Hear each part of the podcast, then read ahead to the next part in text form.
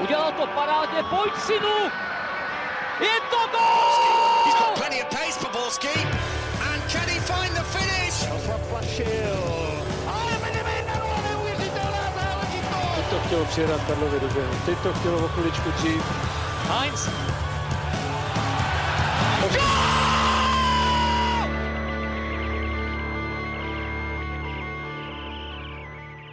Dobrý den, málo co udělá den tak krásný, jako pustit si do uší nový Football Focus podcast a tenhle je ověřen několika vědeckými studiemi a proto ani tento týden nemůže být bez nového dílu.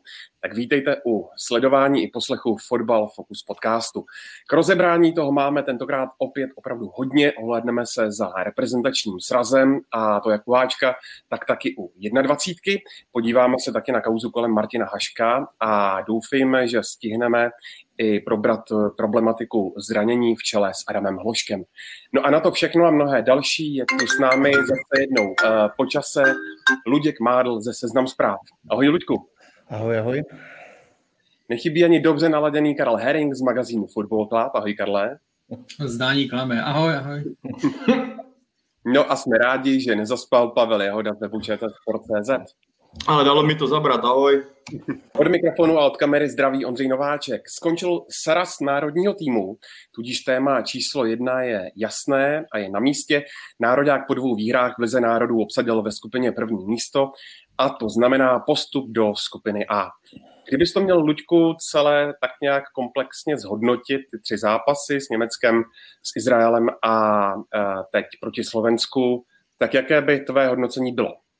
Tak nejpodstatnějším zjištěním je samozřejmě ten postup, to je bez pochyby, bez pochyby dobrá věc. Postup mezi elitou se může odrazit i v tom, že hypoteticky Češi můžou získat dobrou pozici, až se bude doplňovat baráž o, v kvalifikaci mistrovství světa. No, po, té, po té herní stránce, tak řekněme, mělo to bez pochyby vzestupnou tendenci. Ten první zápas s Německem byl asi takový zkušební, řekněme, pro, pro obě strany. Tam, tam si myslím, že se ukázalo, že Češi v konfrontaci s evropskou špičkou i s B nebo C výběrem týmu evropské špičky krátce předtím, než A výběr potom dostal asi 6 gólů v Španělsku. Stále jak si trošku zaostáváme, takže toho já bych jak, jak si neopomíjel. Že... No a potom, potom to utkání druhé s Izraelem, tak tam první půl je fajn, druhá se mně osobně teda jako nelíbila vůbec. No a ten zápas třetí, ten si myslím, že se vydařil. Tomu asi není moc co dodávat navíc v tomhle směru, když to máme nějakým způsobem obecně hodnotit. Je skvělý, že to zakončilo se pozitivně, nikoli negativním způsobem, protože myslím, že ta diskuze by jinak vedla úplně jiným směrem, ale pokud mám uchopit zejména ten zápas s tím Slovenskem, tak musím uznat, že zatímco třeba proti Izraeli jsem si ten zápas jako divák moc neužil, tak proti Slovensku mě ten zápas skutečně bavil až na pár pasáží, kdy Češi povolili v té aktivitě tak eh, to byl dominantní výkon a mě samotného překvapilo, jaký obrovský rozdíl byl mezi českým a slovenským výběrem. Jako, když se podíváme na průměr věkový, tak eh, Slovensko bylo v tomhle směru na, jako na vyšším čísle, ale rozhodně, takže se dalo čekat, že třeba ta dynamika a rychlost nebude na straně Slováků, ale rozhodně jsem nečekal, že Češi budou až takhle výrazným týmem a musím uznat, že ten zápas jsem si fakt jako po 90 minut užíval a, a některé individuální výkony mě skutečně bavily. Já, když bych to vzal z celkového pohledu celého toho podzimu, tak jako si myslím, byť nějaký zápas třeba nepovedený jo, s Německem, ale i český tým tam hrál vlastně eh, ne v klasickém základu, že ale, ale s, s hráči, kteří jsou normálně na lavičce. Jasně neúplně byl povedený výkon e, proti Izraeli, ale jako celkově, když vezmeme čím si vši, všechny ty týmy reprezentačně, ale včetně toho našeho, museli na podzim projít.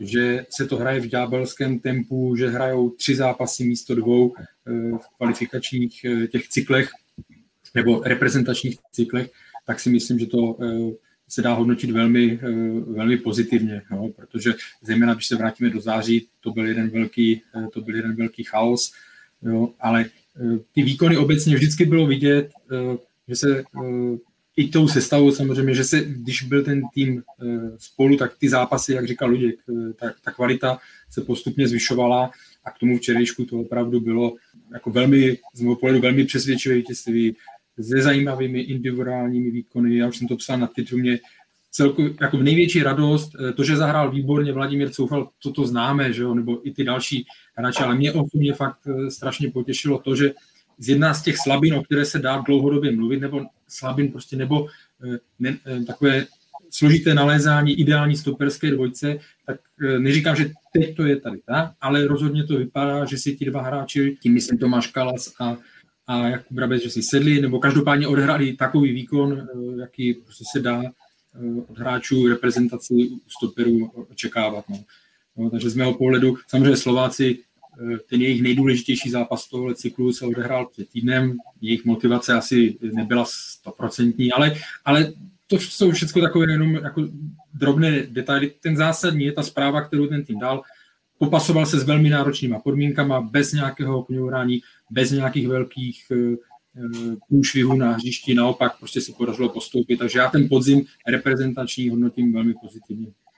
Tak jako když Karle na, na, nakousl tu stoperskou dvojici, já musím uznat, že když vezmeme v potaz tu historii obou hráčů, ať už se bavíme o Tomáši Kalasovi, který neměl v reprezentaci úplně ideální výkony, vzpomeňme na zápas Anglii a obecně se vždycky od něho očekávalo hodně. Dlouhodobě působí v zahraničí, dlouhodobě působí na ostrovech a nikdy to v národním týmu nedokázal prodat Jakub Brabec tuhle sezónu taky nevýrazné výkony v Plzni, jednou nahoru, jednou dolů a spojení těchto dvou hráčů tím pádem mohlo vypadat trošku rizikově a určitě nebyly jen pozitivní ohlasy, když tohle někdo viděl na papíře, ale rozhodně, jak jsi říkal, samotného mě, jako znovu bych použil slovo, překvapilo, jak dominantně v těch obou zápasech vystupovali. Řekněme, ta druhá půlka s Izraelem nebyla až tak ideální, ale to se nepovedlo celému týmu, který začal hrát zbytečně podle mě pasivně.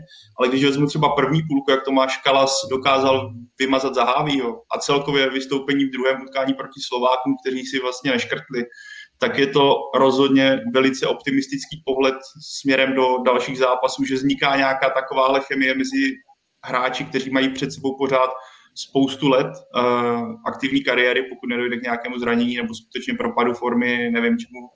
Ale z tohohle pohledu jsem byl velice potěšen, protože když se podíváme na průběh celé kvalifikace, tak tohle byly první dva zápasy, kdy se Česku podařilo udržet nula a řekl bych, že ta nula byla dosti dominantní. Nebylo to tam o nějakém přežívání spoustu šan, spousty šancí, ale naopak celkově ta čtveřice, můžeme k tomu přidat i Aleše Matějů, od kterého že moc člověk o něm nevěděl, teďka v Breši v druhé lize italské a podle mě je fantastický výkon, možná nejlepší vůbec reprezentaci podal Vladimír Coufal, který jako Tomáš Hubočan, myslím, že po tom zápase odcházel do kabiny s tím, že nechce žít, protože chvíli to vypadalo, že tam vyplivne plíce a nejradši by ten dres zahodil a odešel okamžitě ze hřiště.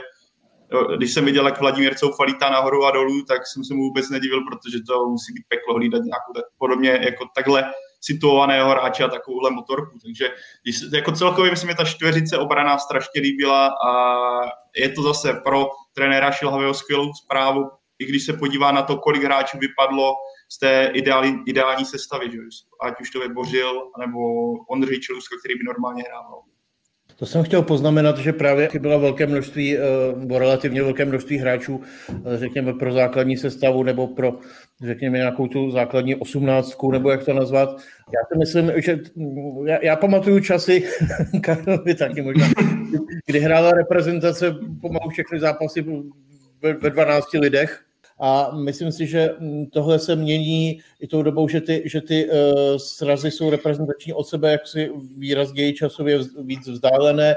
Navíc teď prostě úplně ještě novou, novou dimenzi tomu samozřejmě dává ten covid. Takže myslím si, že pro všechny týmy, nejen pro ten náš, je důležité mít v nějaké provozu Eh, nějakým způsobem zapojené do toho systému a do toho organismu toho týmu, mít třeba nevím, 25 eh, hráčů, aby, aby se tam prostě vytvořily právě tyhle, ty, tyhle ty vazby, aby na sebe nekoukali poprvé. Takže i z tohohle úhlu pohledu je fajn, že se oskoušel jaksi trošku i noví, noví lidé, včetně Václava Černého a tak, Ono do dalšího reprezentačního srazu, který bude až v březnu a už tam půjde o kvalifikační body pro mistrovství světa, zase uteče strašně dlouhá doba, tak těžko říct samozřejmě, jestli tam bude hrát stoperská dvojice, ta, která absolvovala tyhle ty zápasy, nebo někdo jiný, ale, ale je důležitý, že nějakým způsobem osvědčená tahle, tahle varianta, byť samozřejmě nevíme, jako budou mít ti hráči za půl roku individuální formu. proto třeba já jsem ocenil, nebo ocenil, jako líbilo se mi to rozhodnutí trenéra Šilavého, že nechal tu ideální, ne ideální, tu základní jedenáctku. Byť třeba jsem si původně říkal, jestli uh, Jan Kopin dostane míst, uh, prostor místo nebo na levém beku, jestli se tam uh, ta situace nezmění. Ale uh, líbí se mi to proto, že to, co zmiňoval Luděk, uh, a to známe opravdu z té éry Karla Bricknera, tam ta sestava se měnila jenom, když byly karty nebo, nebo když, bylo, když bylo zranění. Ale trenér Brickner tomu vždycky říkal, jako on už není, ta reprezentace teď není ve fázi, kdy by měla zkoušet. Ta reprezentace je ve fázi, kdy nebo jako ve velkém zkoušet, jo? Stabilizovat, no. Tak, stabilizovat, to znamená, a konkrétně třeba právě v té defenzivě, jo? Možná to e, přijde kruté, že třeba e, David Zima nebo, e, nedostal, e, kruté ne, ale prostě, že třeba někdo říkal, tak proč ho povolali, že nedostal šanci, ale jako v téhle fázi prostě při tom, že budou opravdu zase čtyři měsíce pauza, tak je důležité, aby ty jednotlivé dvojce nebo ten střední čtverec a tak dále, kraje, aby si eh, co nejvíc eh, zvykali na sebe, ještě to upevňovali ty, eh, ty vazby a tak dále. Takže z mého pohledu to bylo dobré rozhodnutí, co se týkalo sestavy. A v tomhle ty zmínil z Davida Zimu podle mě taky skvělý tah ze strany trenéra Šilhavého, že povolal právě Davida Zimu. Je za cenu toho, že nehrál, ale absolvoval s tím týmem nějakou část té přípravy na zápas, absolvoval s týmem zápas, poznal v podstatě, jaké, jak to funguje v A týmu. Vidíme, jak pozitivní ohlasy z toho týmu jdou, co se týče nějaké chemie a nějaké soudržnosti. Mně se strašně v tomhle bodě líbil moment z druhého poločasu, kdy Václav Černý tam zadrbal jednu akci a běžel zpátky, když šli skutečně 4 na 4 cca a doběhl zpátky a Vladimír Darida jako kapitán k němu zaběhl a okamžitě mu plácla, bylo vidět, jak ho podpor, jako se snaží podpořit, hele, nevadí. A podle mě pro nováčka typu Davida Zimy, když přijde do takového kolektivu, tak mu to může strašně dát jako směrem dopředu. A když vidím, jak hraje David Zima za Slávy, jak se prezentuje ať už v Lize nebo v evropských pohárech, tak já si myslím, že tohle je úplně ideální krok směrem do zabudovávání takového hráče do sestavy, protože já si myslím, že pro něj, pokud za sou, současné situace to místo v tom národním týmu skoro už je připravené. On mě strašně baví a tohle mu může velice pomoci do té aklimatizace budoucí. Se vrátím, k Václavu Černému se možná ještě vrátíme, jenom doplním. Na mě ten tým působí jako uh, hodně pozitivním, zdravým, zdravým dojmem, jo? že ten kolektiv je fakt, že je to ten kolektiv, ten, je to ta éra v repre, kdy ti hráči se těší na srazy, chtějí tam, eh, chtějí tam přijet jo? Eh, a baví je to tam. A to jsme viděli i navzdory všem těm, eh, navzdory všem těm překážkám. Takže ten tým má, je na, na cestě, jako má vzestupnou tendenci podle mě, nebo má, jako, není za Zenitem, nebo není tam naopak, prostě jsou ty hráči v dobrém, v dobrém věku Eh, takže by mohl ještě růst a hlavně to, co je důležité, tak opravdu na mě dělá eh, pocit, že je tam vytvořena velmi dobrá, velmi dobrá atmosféra, jako základ pro eh, nějaký případný růst nebo pro případný úspěch. Karel mi to v podstatě vzal z úst, tohle jsem chtěl taky zdůraznit, že, že je tam jakoby pozitivní, pozitivní duch. Um, uvidím, no teď zase budou ty čtyři měsíce volna, je tam takový jeden osten, který asi bude potřeba vyřešit jak v národním týmu, tak, tak ve Spartě. A to je takové po vypadnutí Božka Dočkala vlastně mimo základní sestavu, vlastně kapitána týmu, který je asi důležitý v té, v té hierarchii, takže teď bude důležité, jak, jak se jak se Bořek k tomu postaví ve Spartě a oni k němu a jaké, jaké výkony bude podávat v těch dalších měsících a jak to potom, jakou to bude mít návaznost eh, na reprezentaci. Když eh, Jaroslav Šilhavý hovořil po postupu o tom, že Češi vykazují prvky moderního fotbalu, tak eh, dalo by se s ním, Luďku, souhlasit? No, tak asi, asi je možná chvíle my vykazujeme, ale myslím si, že, bychom je, že by je náš tým měl vykazovat jaksi intenzivněji mně se třeba velmi líbil zápas Edenu doma proti Anglii, logicky vyhrálo se, ale tam prostě to po mém soudu jako vypadalo úplně jinak, než teď v těch listopadových zápasech. Ono samozřejmě je to dané i atmosférou, plné hlediště, soupeř, Uh, tehdy se jako hodně těžilo z toho, že Slávě byla v tom laufu, tak se to vlastně nějakým způsobem přeneslo do toho národního týmu. Takže tam si myslím, že bylo prostě těch sprintů, náběhu, fyzického nasazení, emocí prostě miliardakrát víc a ono se to vlastně přenášelo i do těch, do těch fotbalových prvků. Já se přiznám, já s tím mám pořád trošku problém s tím fotbalem, který se hraje před prázdným hledištěm. Mně to furt přijde jako nějaké letní přípravné turnaje, takže ono se to asi trošku i na to hřiště jakoby, jakoby přenese. Ale no, po mém soudu český tým nebo český fotbal obecně má problém s tím, že tady nemáme dost jako moc rychlostně vybavených hráčů. V tomhle ohledu tam Václav Černý jako extrémně vynikal v českém týmu když ty hráč, a to si myslím, že je trend evropského fotbalu, hrát, hrát jako rychle, jak pohybem, tak, tak dávat rychle prostě balon nahoru a tak. Mně přijde, že to jako chvílemi máme tu tendenci, třeba se mi líbil první poločas utkání v Bratislavě. Jo, tam, tam se mi jako velice líbilo, jak Češi hráli, byl tam okamžitý pressing po ztrátě míče. Tam si myslím, že jsme hráli nejmodernějším způsobem, co, co jsem teď viděl na podzim oproti tomu to nějakým způsobem to uvadalo, asi se tam u, u hráčů z, z ligy České samozřejmě muselo projevit, že tam byl nějaký ten výpadek um, těch ligových zápasů. Jo? To, to všechno jako se do toho nějakým způsobem uh, do té jejich fyzické připravenosti prolne. A, takže já mám pocit, že že jsme hráli teď takovým úsporným stylem, že, že opravdu trenéři šetřili ty fyzické síly týmu, eh, přece rozložili tu zátěž mezi ty tři zápasy, což je taky netypické. Myslím, že to podobně řešili i všichni vlastně jiní trenéři, vlastně asi málo kdo v Evropě odehrál ty tři zápasy ve stejné sestavě, vždycky, vždycky minimálně jedno to utkání se jako hodně prostřídalo. Takže myslím, myslím že se hodně, hodně tentokrát eh, dávalo pozor na to, aby ty fyzické síly neodešly a i tomu se uspůsobil ten styl, jinak doufám, že by byli Češi schopni hrát jak, jako ještě víc aktivněji, eh, rychleji dopředu. Byť je tam ten eh, handicap u těch individual, individualit, prostě, že takovou, takovou komoční rychlost, jaká je potřeba nevyvinout. No tak pokud se bere jako když zmíním moderní fotbal, pokud se bere napadání, pressing, vys, vysoko posunuté kraje, jo, tak samozřejmě to tam, to tam bylo v těch, v těch zápasech. Viděli jsme třeba, neříkám, že pořád 90 minut, ale, ale, jako ale třeba viděli jsme Aleš Matěju, mě se určitě včera líbil víc než proti v tom předchozím zápase, protože tam přece jenom přes něj hodně táhli Izraelci útoky, takže včera se mi líbil. Včera jako líbil, z Egypta. Promiň. ale eh, jako obecně, jo, je otázka, co si uh, představujeme, uh, jakou hru jako, chceme očekávat od, reprezentace.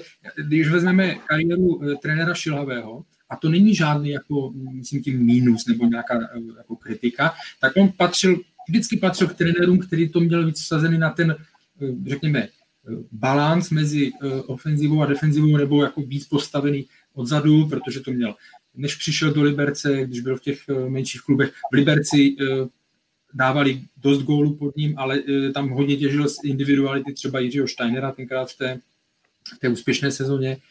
Jo, takže jo, on to má být založený, řekněme, nechci použít slovo opatrný, ale na takovém balancu, že to prostě nebude žádná, neočekávám nějakou žádnou ofenzivní, ofenzivní divočinu. Co se týká těch limitů, to jako to se ví dlouhodobě, že jo, v čem zastává to Luděk zmínil, e, zmínil trefně, to znamená ta, ta to individuální kvalita s míčem v rychlosti, situace jeden na jednoho, to si, to vidíme přesně, někteří hráči v našem týmu si to dokážou, si to občas dovolí a e, kteří se do toho moc e, nepouští a ta jména vlastně už od vás e, padala, jo. takže, e, ale zase jo, víme z tisíce případů v historii fotbalu, že když jdete na turnaj, tak jsou věci, eh, kde víc než nikde jinde, než na turnaji, teď nevím, jestli jsem to řekl správně, rozhodují i věci, jako je právě ta atmosféra v týmu, jako je ta soudržnost, jako je kolektivní, eh, kolektivní výkon, by to nezní tak, eh, by to nezní tak sexy. Jo? Takže ten tým má nějaké zbraně. My samozřejmě ještě teď nevíme, protože Izrael, Slovensko i Skotsko nepatří úplně k top, top Eh, týmům. To porovnání s Německem bylo takové, eh, jako ani jeden nehrál v nejsilnější sestavě, takže nevíme, jak přesně na tom jsou v porovnání s těmi eh, nejlepšími týmy, ale z mého pohledu je to prostě velký jako říkám, příslip, nebo myslím si, že na to euro uh, můžeme jet, velmi, pokud se nestane nějaká série, prostě zranění opor a tak dále, tak můžeme jet uh, jako s, s optimismem nějakým. No. Jsem optimista. Cože? optimista.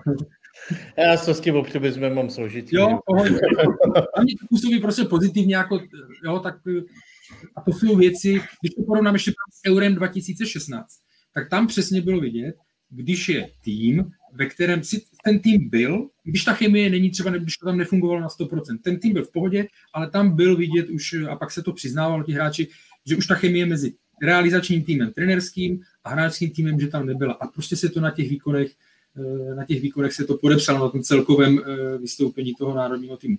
Teď to cítím mnohem jako eh, celisvější, spojenější a to jsou pořád je to tak, že jsou to důležité vlastnosti pro nějaký případný třeba úspěch nebo aspoň pro nevyhoření. Když se ještě kluci podíváte na ten postup do skupiny A Ligy národů, kde český tým budou čekat už evropští giganti, tak nebylo by lepší, a teď nechci, aby to vyznělo nějak pejorativně špatně, ale nebylo by lepší, kdyby Češi zůstali přece jenom v tom Bčku, kde mají možnost si zahrát, eh, řekněme, vyrovnanějšími soupeři. Nebylo. ono je vždycky asi lepší, když narazíš na soupeře, kteří tě ti ukáží skutečnou kvalitu toho nejmodernějšího fotbalu, a ať už to vezmeme po stránce hráčské, když si oskoušíš, jaké je to hrát proti Anglii, já nevím, na koho narazíme, jestli to budou Španělsko, Německo, no každopádně pro ty hráče to bude cená lekce, je, je, ať už to bude, co se rychlosti hry týče, tak i celkově jako technicky založený jako stylu fotbalu a myslím, že i zážitek pro fotbalové fanoušky. Už doufám, že v té době budou stadiony plné a když vám přijede dvakrát do Česka uh, takový gigant, viděli jsme, jaký, jaká byla euforie nebo jak, jaký obrovský zájem vyvolala Brazílie, jaký obrovský zájem vyvolala Anglie a teďka dva takový soupeři budou jistí, takže v tomhle směru pro český fotbal je jedině dobře, že se národní tým utká s někým takovým. Navíc je to ten benefit v podobě potenciálního zisku místa pro baráž o mistrovství světa. Ano, vychází to z toho, že musíme být, teďka Luďku, ty jsi myslím dával dneska ten tweet, myslím šest týmů eh, je před námi, ano. ale je velice pravděpodobné, že, nebo potřebuje pět, pět je snad potřeba, aby postoupilo přímo na mistrovství světa. A když se podíváme, o jaké týmy jde, tak ta první čtyřka by řekl, že je skoro 100%, tam by se musela stát nějaká totální apokalypsa a navíc a z Bejček je tam vlastně Wales a Rakousko a řekl bych, že u Walesu je to taky velice pravděpodobné. Takže i z tohohle pohledu je to umístění na prvním místě skvělé a myslím, že Češi pro rok 2022 se z toho to můžou jenom těšit. Já se na to taky těším, jestli sem přijede tým jako Španělsko, Portugalsko, jako bude, bude o čem mluvit, bude se na co těšit. Jenom poznámka pod dvěma čarami.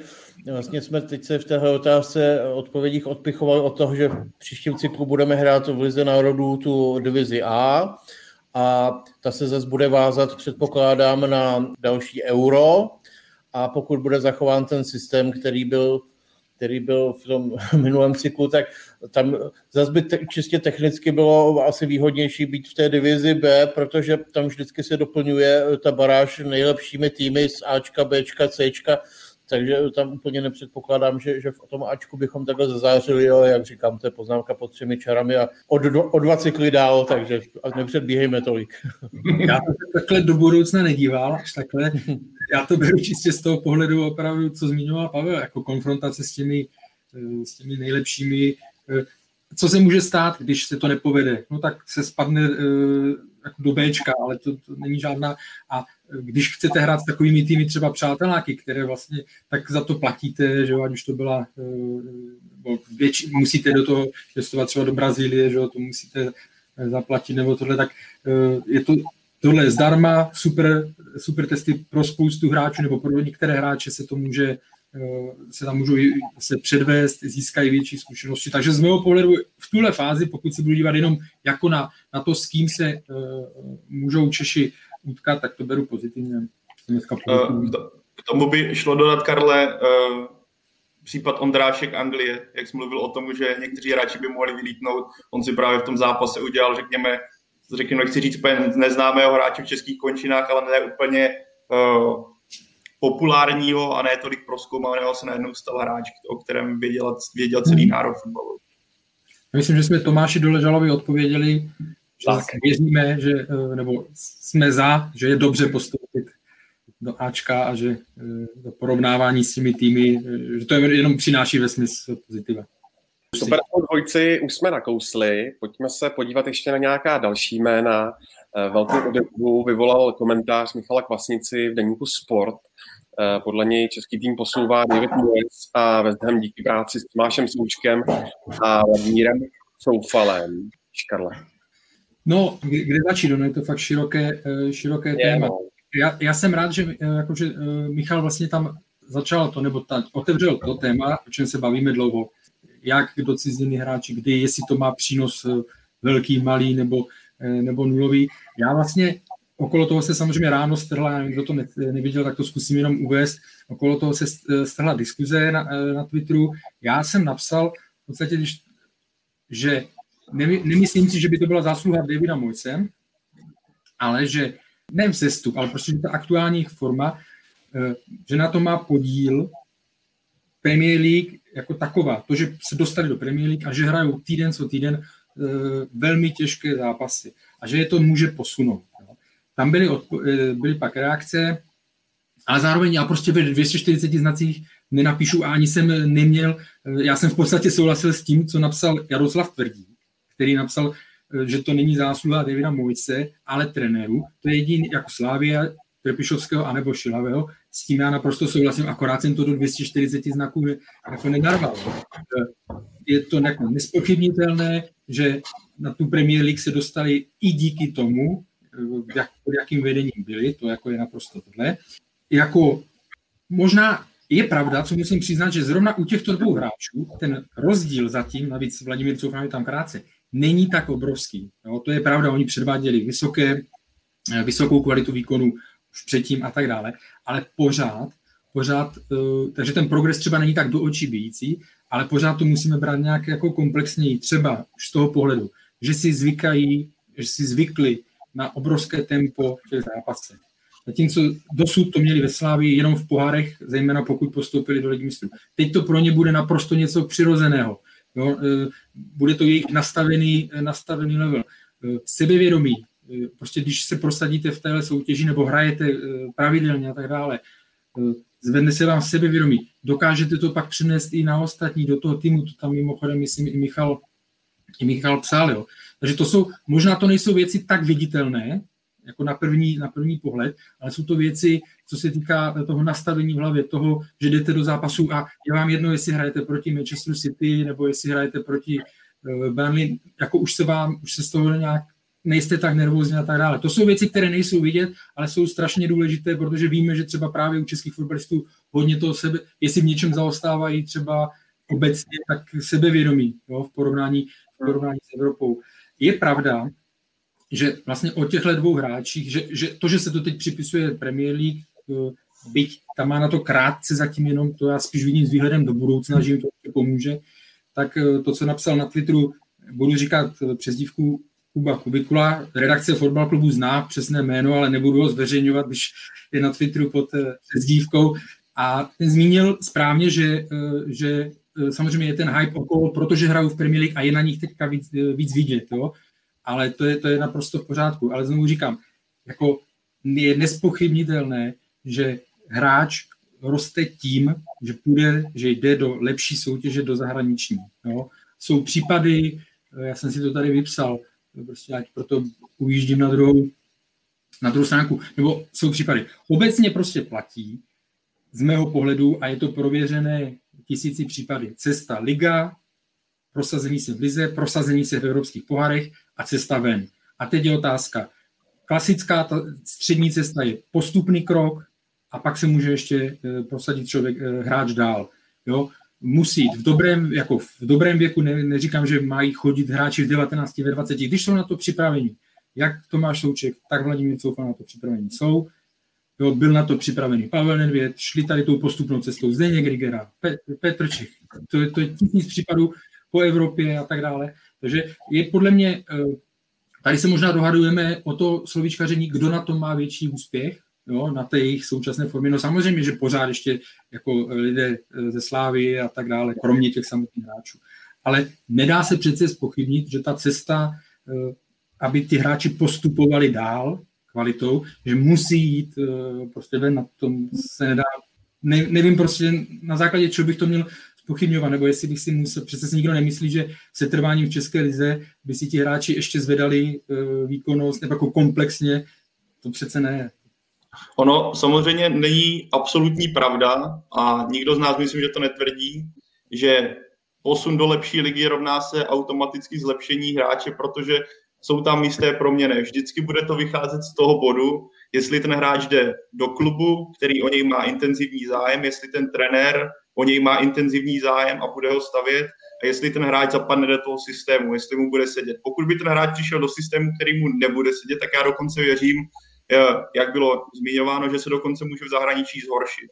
Ale když se podíváme zrovna na tenhle případ těchto dvou hráčů, tak ty jsi to zmínil, Karle, dobře, eh, tam nebudou tak jako viditelné prvky a zejména tady, že jo, tom, tady se nebavíme ani, je to ovlivněné asi i pozicí těch fotbalistů, ať už se podíváme na pravého beka, Vladimír Coufal v podstatě pokračuje v tom, co ukazoval ve Slávii, že bych tam na první dobrou viděl, hele, teďka dělá něco jinak, ale zároveň se to, ty, když se posuneš do takové soutěže, se ti to dostane do hlavy. Abych to dokonce přirovnal k tomu, když jdete za, na plácek za barák, nebo hrajete Hanspalku, nebo hrajete okresní přebor a jdete si zahrát s lepším s lepšími protihráči, s lepšími spoluhráči, když třeba dostanete, kámoš vás pozve, hele, potřebujeme jednoho do doplnění do deseti.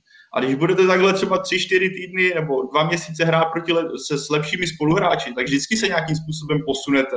Když budete hrát prostě s lepším týmem v lepší lize, v lepší soutěži, tak automaticky, a budete hrát a budete na to, hlavně tam je ten prvek, budete na to mít, tak vás to vždycky posune. Vždycky půjdete svým způsobem nahoru. Můžou to být buď velké skoky, nebo to můžou být malé skoky.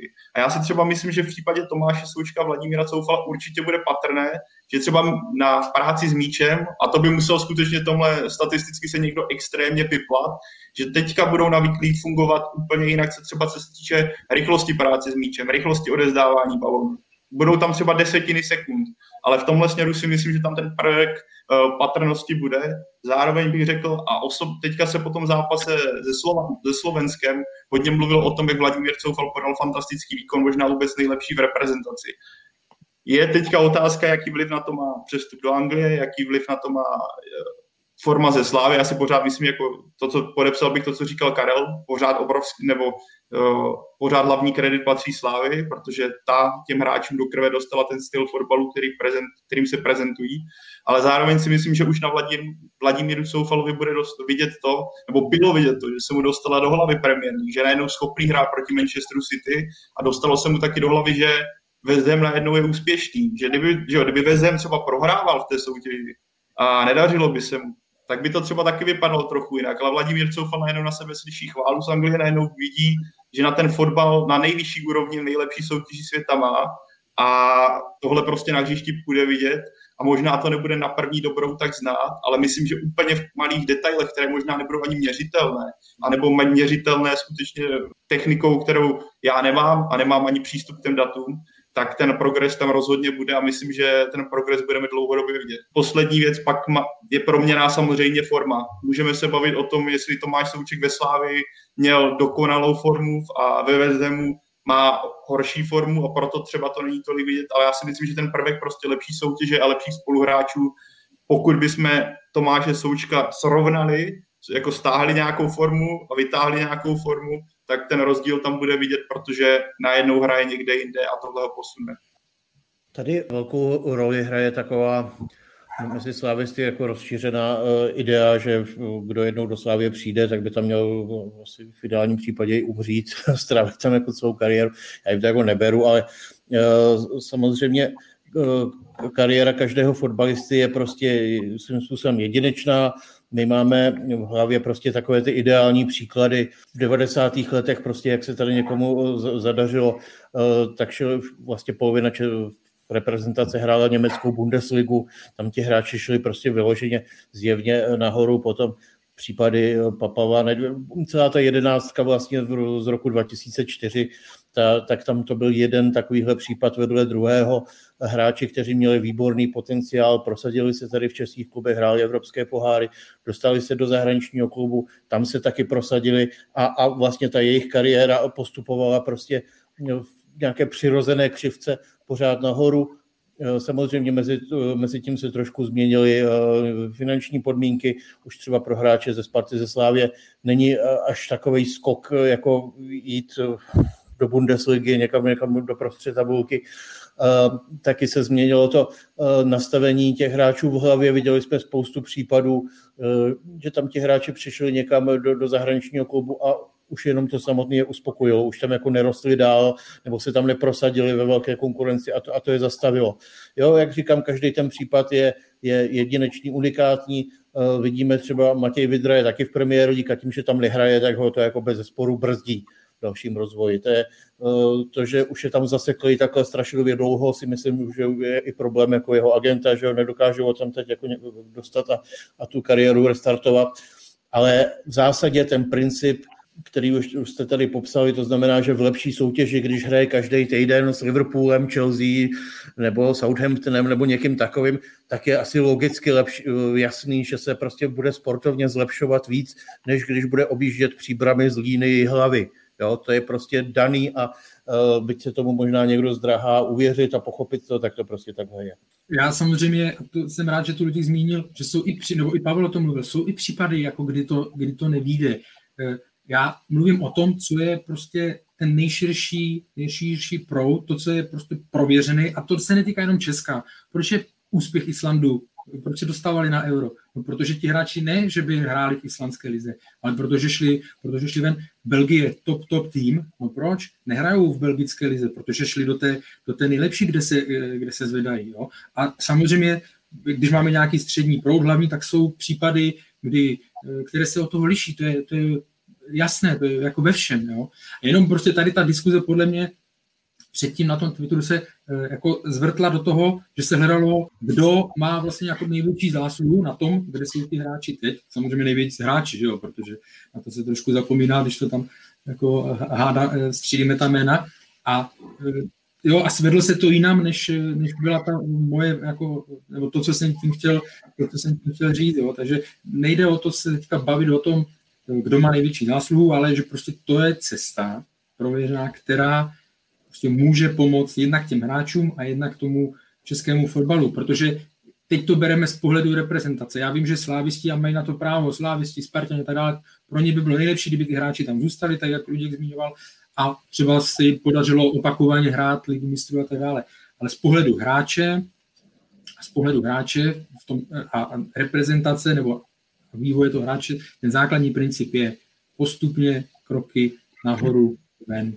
Podívejte se na, když jsme se bavili o sebevědomí, jo? známe éru, já vím, že se to furt omílá, že se na to jakoby tak vzpomíná z nostalgií, ale zažili jsme éru, kdy národní tým přijel do Francie a e, prostě s tak naprosto sebevědomým výkonem, protože jim to přišlo přirozený, že hrajou proti těm nejlepším. Prostě vyhráli tam, vyhráli tam 2-0 Jo, a z té éry tam opravdu to bylo nejkrá... to nejsilnější z toho byl kromě výsledků, bylo, že jsme přijeli kamkoliv, Nizozemci, Německo, tohleto, a byli jsme, jsme sebevědomí. A ty takové třeba obrovské individuality nemáme, jako tehdy, ale to, že ti hráči, pokud budou hrát v těch soutěžích, že si eh, to osvojí, tady ten styl, tady to tempo, a pak eh, prostě se nepodělají, když přijdou proti velkému favoritu na mezinárodní scéně.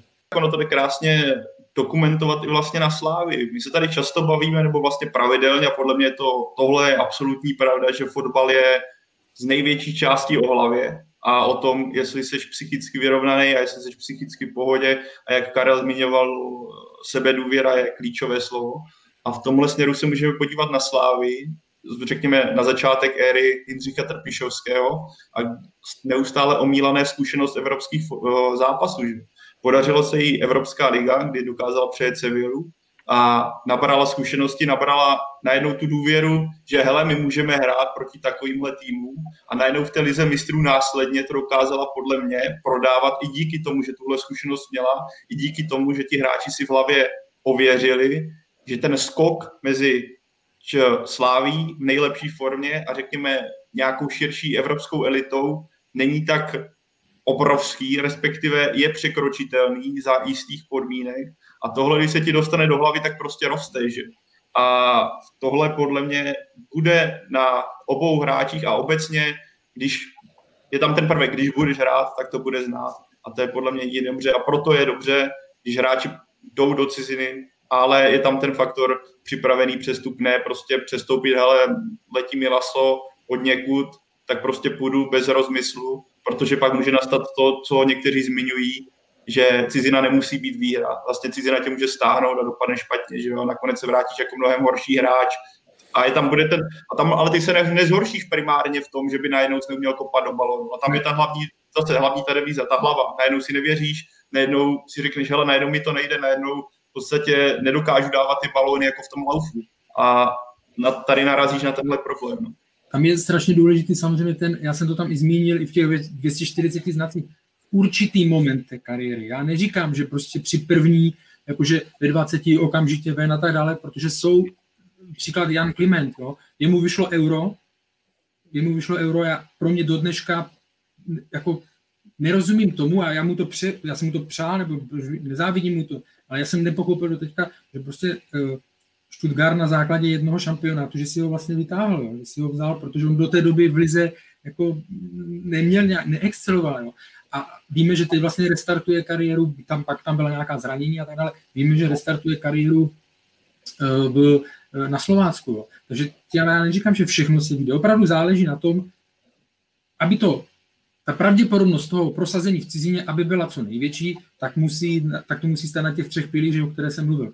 Prosazení se v lize, prosazení se uh, zkušenosti z poháru, prostě a nějaké prosazení, postup eh, reprezentace a pak můžu jít ven.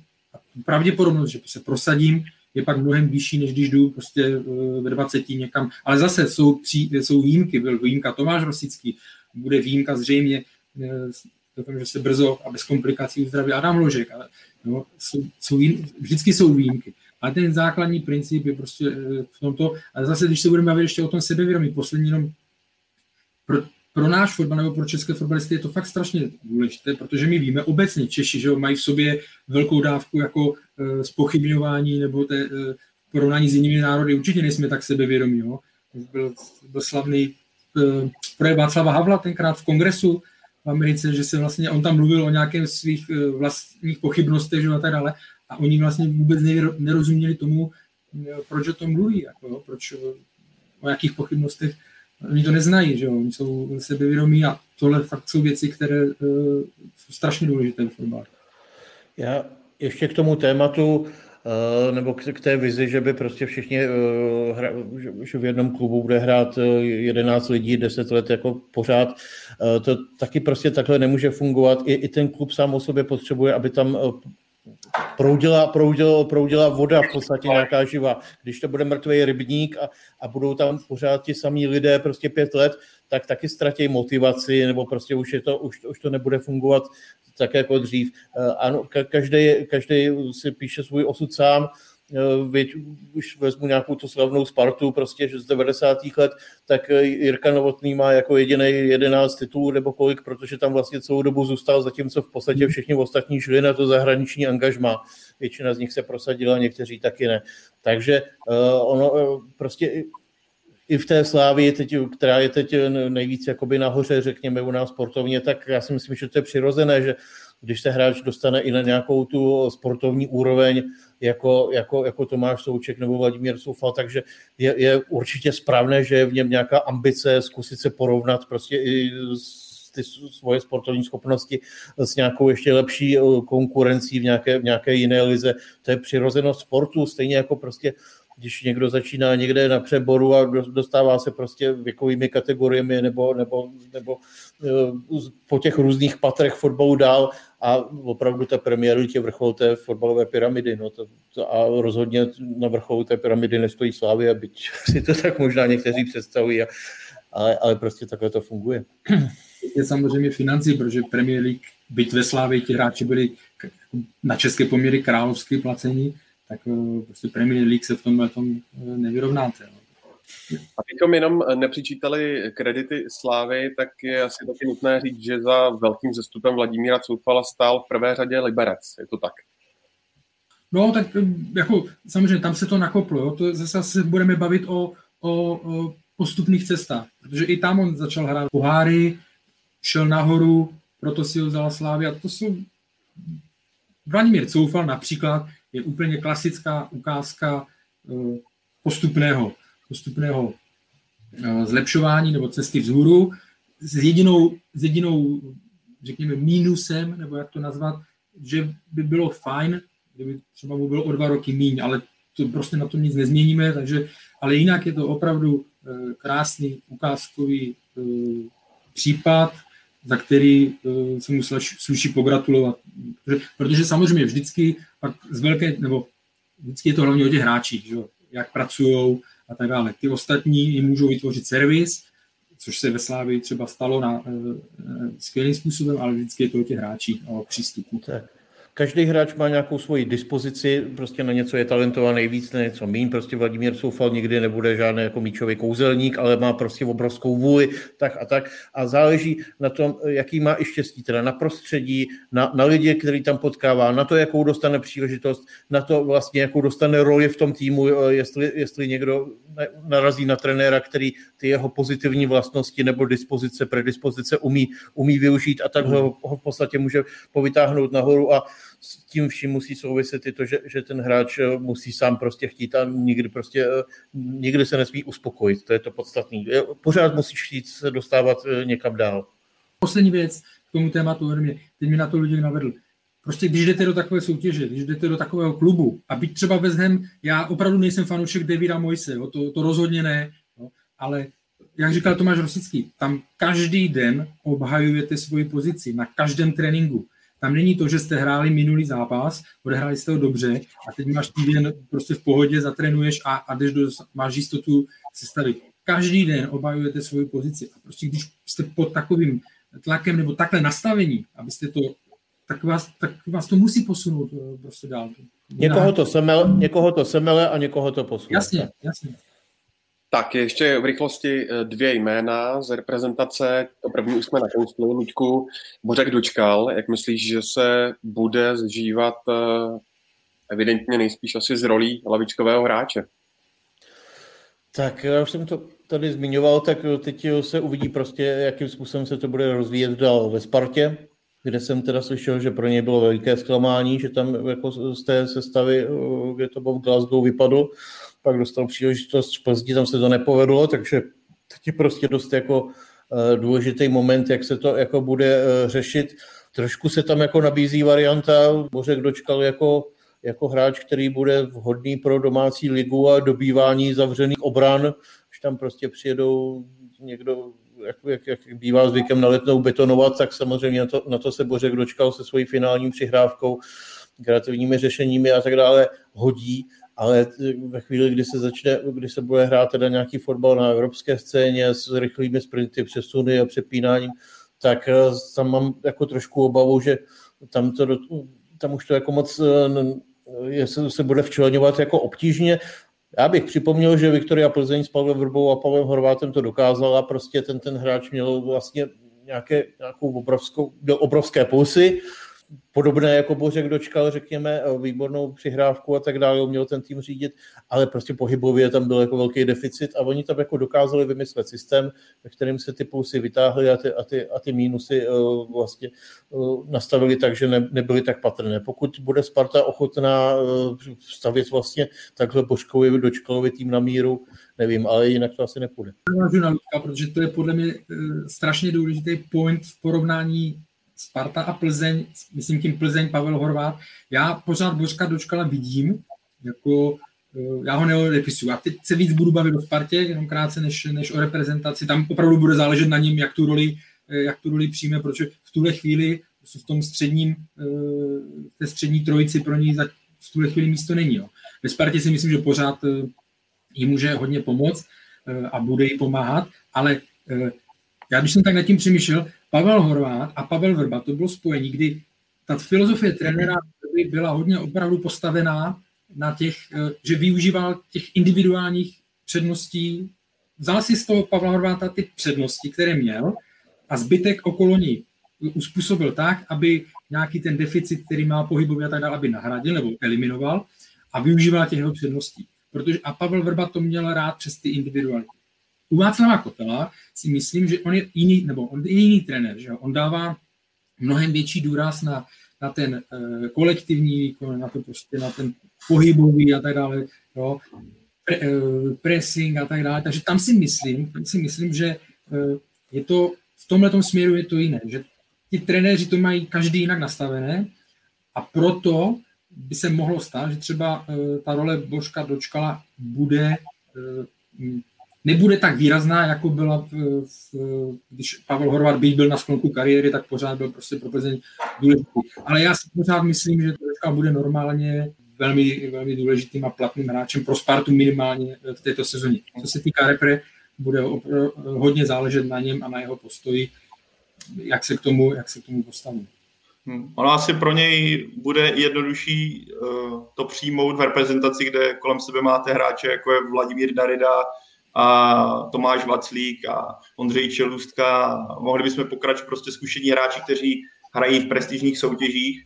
A zatímco, jak říkal Luděk, taky mám taky něco prosáklo v tom, že úplně idealistické vztahy, co se týče té změny um, po Celticu a obecně uh, vztahu Kotal dočkal úplně dokonale nejsou. Každopádně pro mě, co se reprezentace týče, tak Bořek dočkal je teďka rozhodně hráč na lavičku a úplně tam nevidím pro něj s výhledem na to, co národní tým čeká místo, protože on je pro mě hráčem, který má něco, co podle mě ta trojice nemá. A nějakou schopnost úplně, jak to popsat, té vize nebo toho vidění, toho, té finální přihrávky podle mě v tomhle směru Bořek dočkal o něco jiný, než trojlístek, který hrál teďka ty poslední dva zápasy. Zároveň s tím ale do toho systému, který praktikuje Jaroslav Šilhavý, a řekl bych, i do moderního fotbalu se ta trojice hodí daleko víc a vidím pořád předtím i Antonína Baráka v rámci toho systému, takže pro mě Bořek dočkal je teďka hráč do středu zálohy číslo 5, který bude využívaný na utkání, kdy česká reprezentace bude dobíjet zataženou obranou a nebude tam tolik potřeba nějakého extrémního běhání. A v tomhle směru, když vidím euro, a když vidím, čekám, čekám kvalifikaci mistrovství světa, tak pro něho tolik využití nevidím, ale zároveň si myslím, že pro něj bude jednodušší v reprezentaci přijmout tu pozici, než ve Spartě, kde má teďka asi trošku štěstí, že i vypadl mladý Karabec, takže ta pozice pro něj je dost pevná a myslím, že dost výrazná. Tak, pak ještě druhé jméno a tím je Alex Král, kolem něhož prý údajně podle britských médií brousí eh, někdo z Premier League a nabízí částku 30 milionů liber Spartaku Moskva. Jak myslíš, Karle, že je to reálné? Eh, informace nemám, jako, nebo ne, nezaregistroval jsem eh, teďka úplně přesně na, v médiích objevily britských nějaké spekulace, ale pro mě jako překvapení by to pro mě nebylo, jo, protože se budu opakovat. No, tak Alex Král se prosadil eh, ve Slávii, udělal přestup, u kterého jsme nevěděli, jestli, eh, jestli mu vyjde, jestli Rusko je dostatečně pro něj, pro jeho růst, ale, ale pořád musíme brát, že je to, eh, že je to kvalitní soutěž s nějakými výhradami. No a, a daří se mu tam, hraje, je to vidět v reprezentaci, že se, že se posunul a bylo by to jenom logické. Někde, někdy je složité se dostat z ruské ligy do těch uh, top lig, protože uh, ty ruské kluby, uh, kolik často k tomu měli takový postoj, že prostě ty peníze mají, tak nebudou skákat na každou nabídku a někdy ty hráči prostě neodešli. Nevím, jaká je přesně teď situace, jaká je filozofie Spartaku, to bych, to bych hal, ale nebylo by to pro mě překvapení, protože ten hráč roste a v porovnání třeba ještě s Tomášem Součkem a Vladimírem Coufalem je na tom věkově ještě zajímavěji pro ty zahraniční kluby, než jsou dva. Abychom to nějak uzavřeli třeba poměrně eh, vtipným dotazem Andreje Vlčka, myslíte, že se Tetech někdy prosadí v top pěti ligách, tak eh, teď je tuším na hostování ze Sparty eh, někde v Malatia sporu. Jak to vidíte? Celou dobu se bavíme o mentálním nastavení, o, o sebevědomí, o hlavě, jak je to důležité a z jeho pohledu Eh, mě to zatím, zatím mě to nepřesvědčilo, nevím, jestli se, eh, jestli se změní, takže v tuhle chvíli říkám ne. Já si myslím, že eh, Tetech by mnohem víc zářil třeba fotbal, který se hrál třeba před deseti lety, kdy se jakoby víc sázelo teda na nějaké individuální schopnosti. On, on je prostě, eh, není ten typ, který by někde presoval, nebo to, takže eh, v těch top pěti ligách se hraje ten moderní fotbal, tak já si myslím, že pokud má šanci se někde prosadit, tak právě někde v tom Turecku nebo takových nějakých ligách tohoto typu. Jako u něj může nastat taky, že s věkem přijde trochu vyzrání a že si v podstatě to trošku hlavě srovná a on ty schopnosti nějaké technické, výškové má na to, aby si někdy zahrál třeba plác, to, když zařadíme to pět lig, tak aby si zahrál nějakou průměr francouzské ligy, o to, aby zase bych se nebál, že by on na to neměl, ale je to skutečně o tom, co zmínil Karel, srovnat si to v hlavě, srovnat si přístup k fotbalu a potom to může fungovat. Protože já si myslím, že jako on fotbalově a talent na to má, ale musí se spojit všechny ty prvky k tomu, aby ten úspěch, ta kariéra byla úspěšná.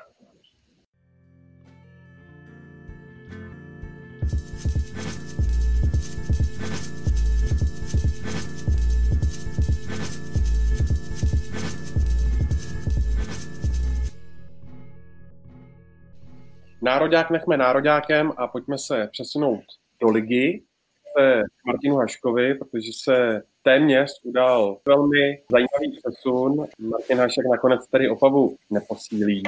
Ještě předtím se ve spojitosti s Martinem Haškem mluvilo o zájmu ze zahraničí, konkrétně z Turecka.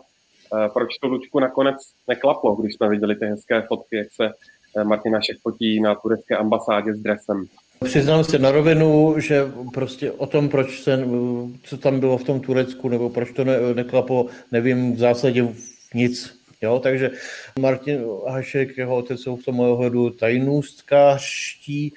Měl, měl jsem za poslední dobu jednou příležitost se, se s nimi potkat na takovém nějakém mediálním setkání, kde se řešili eh, a, a nějak jsme se tam úplně eh, nepohodli na nějakém nastavení té spolupráce, takže, takže já eh, se přiznám, že nějaký kontakt na ně mám prostě minimální a, a prostě na tuto otázku neumím odpovědět. Já jsem na tom jako podobně, já to sleduju zpovzdálí, eh, tím, že nemusím dělat, nebo teď nedělám, že v denících, nebo to, takže to spíš tady tu kauzu sleduju.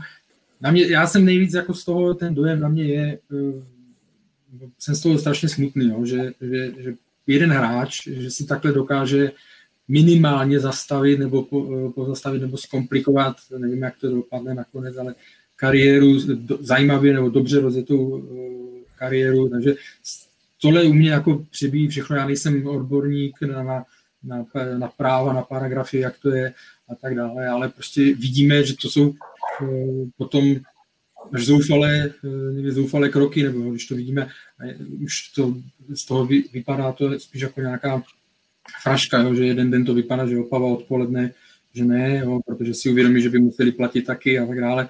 Takže spíš, mi to celkově eh, z toho jako eh, smutno, nebo, nebo nedokážu přesně hm, pochopit ty, ta motivace, která je k tomu vedla, že to nechali dojít, jako, a tím myslím rodinu Haškovi až tak daleko. Jsem z toho smutný. Já si myslím, že tam prostě byla nějaká vize, rozjednaný nějaký projekt, jakoby eh, do toho Turecka, že to asi teda považovali za, nevím, jestli 80-90%, teď to jako jenom to domnívám, z toho momentu, kdyby se objevil v Turecku, tak by se ten jeho spor eh, se Spartou začal řešit na úrovni FIFA, nikoli na úrovni tady sboru rozhodců. Fotbalové asociace České republiky, takže se spolehalo na to, že se rozběhne tenhle ten scénář. Eh, paní Vochovská Heindlová Markéta, která Martina zastupuje, nějak ani nezastírala, že jak si spolehá na to, že se to bude řešit u těch mezinárodních tribunálů nějakým způsobem. Tím, že neodešel do toho Turecka, že neodešel do zahraniční ligy, se to na tu FIFU nemohlo přenést a tím pádem se to podle mě celá ta jejich konstrukce eh, do, do značné míry jako zbortila. Eh, teď eh, ono to, až teď rozhodne eh, rozhodců jak si v druhé instanci na Strahově, tak je tam velmi pravděpodobné, že to bude teda putovat ještě k mezinárodní sportovní arbitráži Vozán, ale je tady hrozně důležitá věc. a sice jestli po tom odvolacím řízení u sboru rozhodců, jestli ten verdikt, kdy předpokládají, před, můžeme asi předpokládat, že prostě tam zůstane, že uh, Martin Hašek bude dlužný Spartě několik milionů korun, tak jestli bude v ten moment vykonavatelný. Je tady otázka, jestli to případné dovolání do toho Lozán, kde se to zase může řešit další nějaký dva roky, tak jestli bude mít takzvaný odkladný účinek směrem k vykonavatelnosti toho rozhodnutí. To znamená, jestli Martin Hašek bude muset zaplatit těch 20 milionů, zároveň to může prostě zastav, přinést disciplinární eh, nějaký, nějaký následek, že, že bude zastavená činnost a tak dále. Prostě se to zamotává a komplikuje eh, nerozběhnul se ten scénář tak, jako oni si to původně předpokládali a zatím se, zatím se jim to teda, myslím, posouvá do, do roviny, která není, není úplně vůči Martinu Haškovi přívětivá a jeho budoucnost. Jako ono, podle mě ten krok s Opavou jenom dokazuje to, že nějaká vize, která byla na začátku, ať už to byla zmíněna s Tureckem nebo prostě s nějakým zahraničím, tak asi na začátku byla idea, jak všechno půjde jak po drátkách a Martin Hašek brzy najde angažma a najednou vidíme, že se jim to sesypalo jak domeček z kareta pro mě jako tohle je naprosto zkažená kariéra, která se bude strašně blbě restartovat. Ano, ve fotbale se všechno mění rychle a ze situace bezvýchodné se nakonec může stát splněný sen, ale když si tohle, k tomuhle přičteme situaci s koronakrizí, kdy spoustu klubů nemá už tolik financí, respektive nechce jít do rizikových obchodů. Navíc to, co zmiňoval Luděk, teďka je ta cifra nějakých 22-20 milionů, ale tím, že se neustále odvolal, nebo došlo k odvolání, tak ta cena nakonec může buď na bok, může se samozřejmě snížit, ale může ve finále se ještě zvýšit a vidíme, uh, z jakého precedencu to vychází. Uh, případ Zaragozy a Metuzalema, která se díky tomuhle podobnému případu dostala do insolvence svého času, kdy najednou na ní padla částka 12 milionů euro. Takže uh, ano, Martin Hašek nikdy nebude, nebo nikdy, v současnosti rozhodně 12 milionů euro stát nebude, ale za současných podmínek ve světě fotbalu a vidíme, že tam neustálá snaha snižovat náklady eh, se s koronakrizí, tak eh, já úplně nevidím moc růžově a nevidím tam úplně to světýlko na konci tunelu. Budou se muset buď agenti neuvěřitelně otáčet, Martin Hašek bude muset asi přistoupit na podmínky, které si v březnu rozhodně nedokázal představit, anebo to skoro může zabalit, protože, a je to, jak říkal Karel, co bych podepsal, je to smutný, smutný sledovat takovýhle průběh eh, tak nadějného hráče, který mohl to dotáhnout ještě daleko. Každý případ je jedinečný, eh, Ně, někdy se takovéhle rebelství eh, i, i vyplatilo, samozřejmě to byl trochu jiný případ, ale prostě pamatuju si před lety Tomáše Galáska nechtěl no. Baník Ostrava pustit do zahraničí, tak on se prostě sebral a od, mhm. odjel a, a nějakým způsobem si to takhle vytrucoval, ale prostě v řádu týdnů se to nějakým způsobem vyřešilo, začal nastupovat nebudu teď už připomínat knoflíčka s Kubíkem, to bylo ještě komplikovanější, ale, ale prostě tenhle takhle to u Martina Haška jako by neproběhlo, celý se to zaseklo, jestli tam něco předpřipraveného, předdomluveného měli, tak se to prostě nerozeběhlo tak, jak si to představovali. A skutečnost, že rozvázal tu smlouvu ve Spartě, tuším někde asi 13. března, v době, kdy bylo prostě jasný, že celá planeta má problém s koronavirem a že bude celé, celé, celá světová ekonomika zabržděná a fotbalová tuplem, tak to si myslím, že si vybral tu nejblbější možnou chvíli, jakou si, jakou si na to vybrat mohl. Pavel zmiňoval, že někdy se ta kariéra rychle otočí a tak dále, ale když se dostanete do tady těch problémů, což platí, ale tady, když začnete řešit eh, rozhod, eh, rozhádání s klubem, paragrafy a tak dále, tak to bývá eh, komplikované. Luděk správně zmínil Tomáše Galáska, taky je to ten jeho přesun do Tilburgu, že jo, tehdy, ze kterého on pak si vlastně vykopal Ajax. Ale na, vzpomněl jsem si, podobně naposledy se takhle rozcházel se Spartou Tiemo Kokonate, že jo, a který vlastně přestal, přestal hrát. A když jsem zaregistroval jsem ho naposledy, ještě si teď to ověřím, ale zaregistroval jsem ho ve druhé, ve druhé dánské lize. No, takže vidíme, že ta kariéra, a to se tam mluvilo o tom, že by mohli jít do, do FCSB, jo, už to tady vidím, Timo Kokonaté, no, že hraje druhou, druhou dánskou ligu už, už druhým rokem. Takže vidíme, že tady ty věci kolikrát opravdu Tady je dotaz, jestli má uh, Martin Našek definitivně po kariéře, nebo spíš konstatování, myslím, jako samotného by mě zajímalo, jak tady z toho povede cesta vzhůru. Už jenom to, že se teď prostě mohutně improvizuje, že to prostě není tam jako nic připravený, svědčí to ty včerejší zmatky kolem jako opavy, vyhlásí, pak, pak jim někdo do opavy zavolá, jestli se náhodou nezbláznili, že se, hmm. když, když eh, Haška angažují, tak se na ně může tak podle předpisů FIFA jakoby přenést ta povinnost jako to platit, no tak v ten, v ten moment jako rozhodně v Česku do toho nikdo jako nepůjde do takového břemene a docela si to jako hodně, hodně asi rozmyslí i kluby, předtím se spekulovalo někde v polské lize a tak dále. No. Takže tohle opravdu tam byla nějaká teorie, snad, že tam mohl být nějaký Bešiktaš nebo někdo takový, tak pro něj by možná takováhle částka v podstatě na úrovni přestupního bonusu eh, možná nebyla, nebyla tak šílená, ale pokud se pohybujeme tady v tom středoevropském prostoru, tak si myslím, že bude mít teda Martin Hašek jako obrovský problém, jako něco splašit nějaký angažma, kde, kde by si ten nový, nový klub jako vzal, vzal na bedra eh, tu spoluúčast vlastně eh, povinnou předepsanou FIFA při uhrazování tady toho problému vůči Spartě pro toho hráče samotného nebude příliš jako dobrá vizitka i reklama z pozice toho potenciálního nového zaměstnavatele. Že když vidíte, že vám takhle dokáže hráč prchnout na platnou smlouvu a prostě udělat si hlavu a říct, hele, končím, tak jako je otázka, jestli se vám chce investovat ty peníze, který, jak zmínil Luděk, pro některé kluby jsou úplně hraniční, takže uh, tohle si myslím, že úplně taky není dobrý bod, s kterým Martin Hašek do těch vyjednávání půjde. Je to troublemaker. No. A ještě pozor, navíc to prostě není žádný útočník, střelec, není to prostě kreativní zázrak, je to jakoby pracovitý hráč ze, ze středu pole, který, který jako při vší úctě běhá prostě po světě jako spousta. No. Takže uh, takže ne, on, jako ať možná si to myslí, ale prostě není rozhodně mimořádný a zajímavé prostě pro ty kluby mohlo být to, že by mohl jako přijít zdarma, že by za něj neplatili přestupní hmm. částku, ale ve chvíli, kdy se to vlastně se to na úroveň. I, I pořád 20 milionů korun je zajímavá v podstatě, když to převedeme, zajímavá přestupní částka možná za takového hráče, ale museli by prostě ty, ty kluby s tím počítat. A už to není tak atraktivní, jako kdyby přišel zadarmo. Tak. Naprosto opačným případem je osud Václava Černého, když si vezmeme tu jeho stále kariéru, která je ještě na začátku, Ajax, Utrecht, teď tedy Twente a Václav Černý je tuším roky mladší než eh, Martin Hašek. Tak Pavle, eh, v rámci té nominace se taky hodně řešilo to jeho povolání, nepovolání, nakonec tedy ho Jaroslav Šelhavý povolal, Václav Černý odehrál dva poločasy, jeden proti Německu, teď eh, včera proti Slovensku, dokonce přihrával vlastně i na ten druhý gól. Tak eh, jak se ti líbil a co ti ukázal směrem do budoucna? Velký přísled? Tak na něm jako je znát, jak ten fotbal se dokáže svým způsobem rychle otočit, že když se vám nedaří chytnou vás zranění, dostáváte příležitost a naopak následně tu příležitost dostanete, že najednou můžete naskočit, což jako můžeme naš, na, našroubovat na Martina Haška, ale s velkým jako ale vys ta diskuze, která teďka proběhla.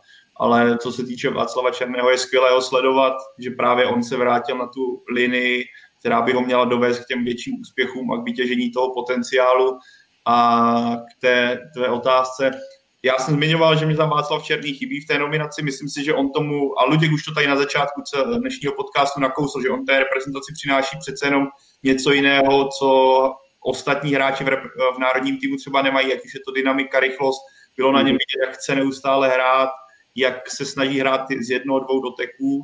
Zároveň je tam podle mě i v tom zápase jedno, nebo je tam i ale, podle mě ten výkon rozhodně nebyl dokonalý. Bylo tam spoustu ztrát a bylo tam spoustu situací, kdy jsem si řekl, že bych od takového hráče a řekněme od hráče jeho formátu, s jeho schopnostmi a ve formě, které on je, by mohl vyřešit líp, zároveň ale musíme brát potaz, že pro něj to byl druhý zápas národním týmu seniorském, tudíž jako v tomhle směru pro mě nominace Václava Černého je jině dobře a myslím, že on by tam, pokud si udrží tu formu, přijde zranění, tak by v národním týmu měl být pravidelně, protože uh, je to fotbalista, kterého úplně v českých podmínkách není jednoduché najít, a ať už mentalitou nebo schopnostmi. Hmm. Já si myslím, že Václav Černý byl prostě megatalent, který vyletěl jako kometa, hrál prostě někdy v 17 letech, už se objevili v a týmu Ajaxu. Myslím si, že to úplně v těch, těch letech nezvládal i lidsky, že um, přece jenom o to jako není úplně tak jednoduchý. Pamatuju si ho, když hrál za mm, Českou 21 v Polsku, tak hodně soloval, prostě hrál hodně na sebe, i, i tak působil takovým jako frajerským eh, dojmem až ne jako úplně zdravě. Potom ho potkala prostě straš, strašně špatná věc, jako pro každou fotbalistu prostě zranil si koleno těžce, no a toho, toho prostě hodilo někam úplně zpátky.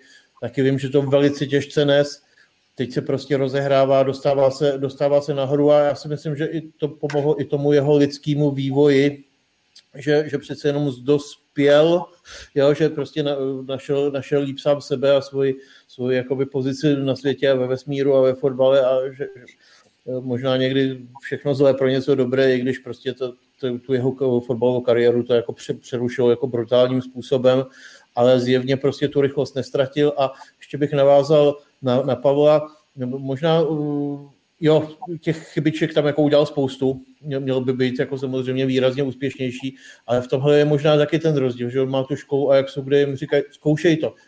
Nepovede se to, nic se neděje. Jo? A u nás naopak jako jsme, jsme nastavení trochu na to do prdele, to ztratil balon, to, to je průšvih. Jo?